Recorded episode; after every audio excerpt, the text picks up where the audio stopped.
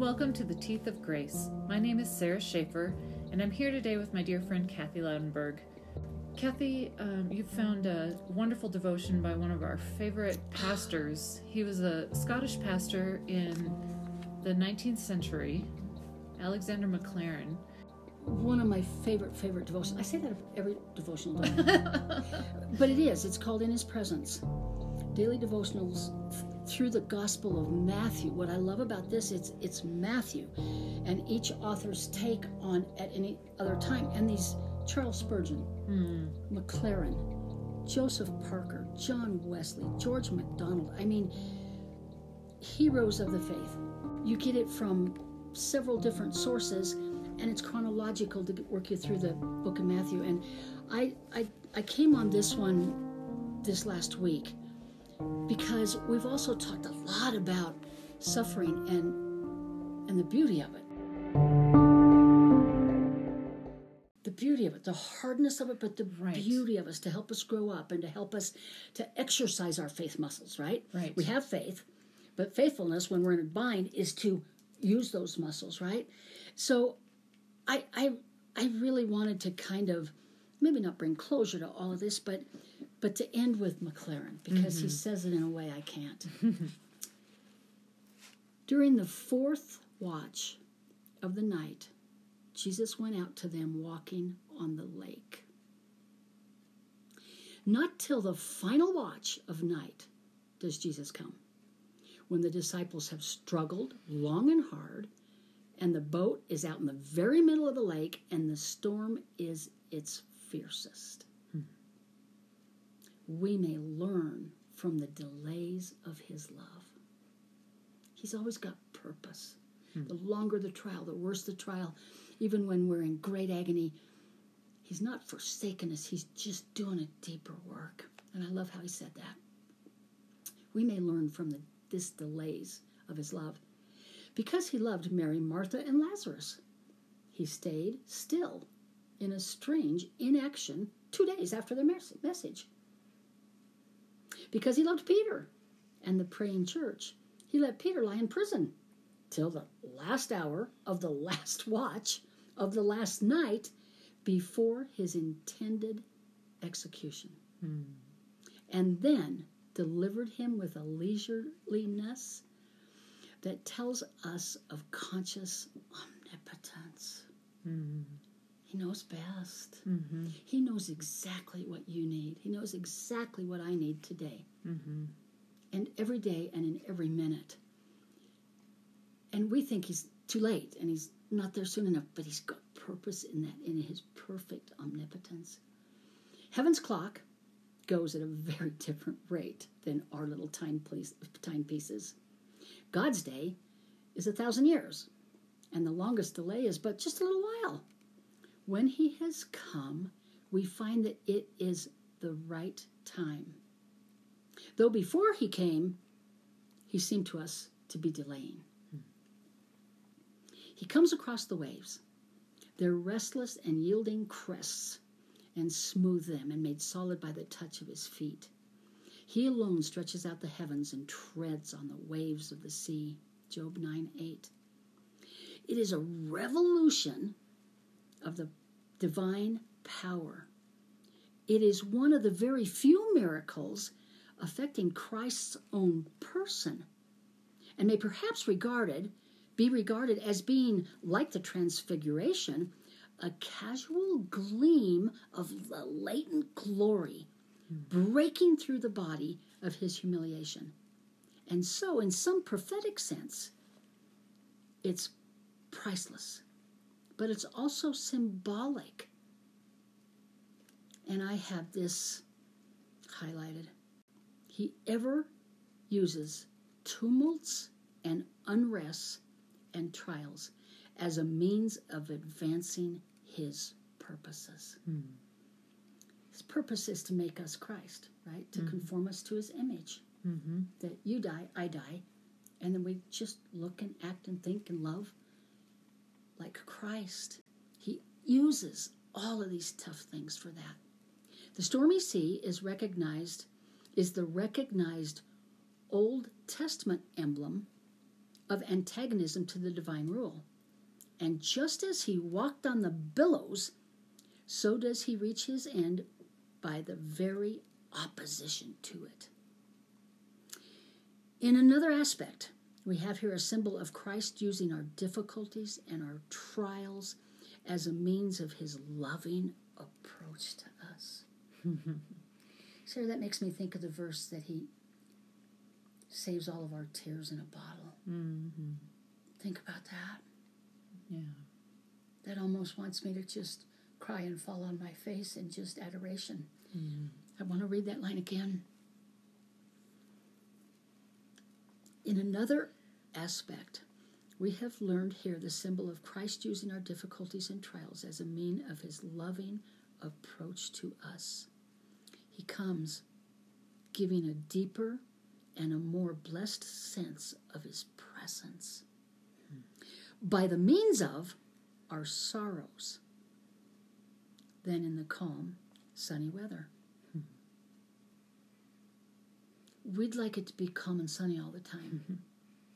because we're human Right. and he knows better. kind of like you're the parent and you know better than your girls, right? kind of like I was the teacher and I think I knew better than some of my middle school students. He knows exactly the when and the where and the how mm-hmm. to grow us up into that image. It is generally over a stormy sea that he comes to us. And the golden treasures are thrown on our shores after a tempest. Hmm. Can I read that one more time? Yeah. He generally comes over a stormy sea. And the golden treasures, his treasures, are thrown on our shores after a tempest. And I always think about it's like the presence after the storm, it's the presence after the victory, it's the presence as in gifts, presents, mm. S E N T S. He shows up, and those golden treasures are the presence that he's giving us, hmm. presence that we don't even know we need. Mm. At just the right time. Mm-hmm. There's so much intimacy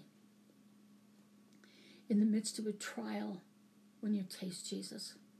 When we taste Jesus in a trial, the deeper the trial, the sweeter the taste.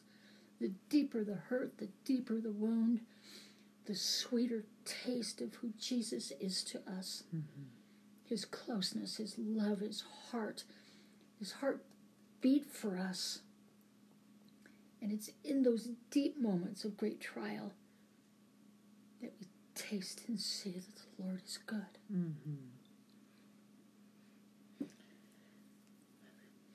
It was in this trial that the disciples were rowing all night. They must have been exhausted. Yeah. Because it said they had been beaten by the waves and he came out to them and they were terrified at first. Yeah, ghost on the water. I mean, it probably looked ghostly and Right. flat scary. So it wasn't just an opportunity, um, it was an opportunity uh, to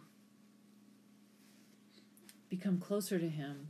And for him, it was an opportunity to reveal a little bit more of who he is. Yes. And he, he- can walk on water, Right. I bet those disciples were thinking, we knew he was good, but Yeah, my gosh, this is God exactly. walking on water. And then in our trials, are we looking for him? Yeah. Are we looking for where he is showing off and showing himself? Yeah. I know that after I lost my first husband, there were so many ways. Oh, there were so many ways that God showed off. I mean, he just showed up and miracle after miracle after miracle. One of the, I'll just tell one quick story, um, and that is that I was not a cook, and my first husband was the cook. The week before he had spent that Wednesday, he passed away on a Saturday. He had spent Wednesday cooking all night after work and made a bunch of meals and put them in the freezer, and had even made chocolate chip cookies and had individually wrapped them in um, saran wrap so we could just grab them and throw them in our lunches on our way to work in the mornings. And so I just had this freezer full of food, and he happened And his love. and his love, and he happened to make. He didn't realize it, but we had both written down our favorite meals, and he had picked all of my favorites. And I told him that before because I was doing the grocery shopping. I, I said, You picked all of my favorites. And he said, No, I didn't. And then he said, Well, I guess I did. So here, here I am with a fridge freezer full of my favorite foods made by my husband. And I have all these people show up at my house just a few days later. And there's provision there. Wow. And there's provision there. Wow. But who would have known that timing? Only God. Only God Only knew that God. timing. Only God. And I know we tend to go into panic and fear when we when we with our timepieces think it's too slow. When mom died and he was clear with me I needed to stay and s- stay at the cabin and take care of my dad. Oh my gosh, I was sure he was wrong. I was really sure he was wrong. he wouldn't ask a child of his to take care hmm. of a dad who was my dad. Yeah. I just want to do that, right? Right. It's kind of what we read the other day. Does God have the right? Do we have the question, the right to question God? And it wasn't easy. But what He did, the healing in my heart, hardness of heart, almost hatred toward Dad at times, not almost. I'll just say it: hatred for Dad at times. The way we ended hmm. with my heart, I needed heart surgery. He hmm. knew this wasn't, I thought it was all about dad. Hmm. Jesus knew I needed heart surgery where it concerned my dad. It was stone hard, it was wicked bad. And did a miracle for both of us. Mm-hmm. I will restore all the years that the locusts have eaten. And in the last five months of his life, 63 some years were Right. undone. That's the timing of God, where 63 years can be made up in five months. Yeah. That's how God's time works, because Yeah. a day is like a thousand years. Yeah. So, you know, I just, I- I, know we've maybe, I haven't belabored the beauty of trials, and I hope we've been really honest listeners that you feel our heart in your trials, that they're real. We're people, we're, we're humans, we're just, we're just dust, really. That's what he calls us, right? Dust, yeah. I'm, I'm just dust. So it's no wonder we're just a little fragile at times. But in those trials, at the last hour, when we're desperate, that's the best time to see Him as the brightest light. We see Him in a new way, we perceive Him in a new way, our heart beats in a new way.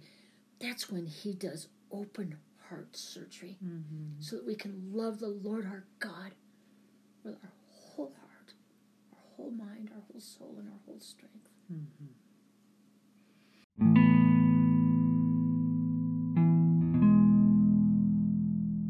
Well, listeners, if you want to reach out to us, you can contact us at Sarah at the Teeth of Grace, S A R A, at the teeth of grace.com. And you can email Kathy at K A T H Y at the teeth of grace.com. As always, thank you so much for joining us.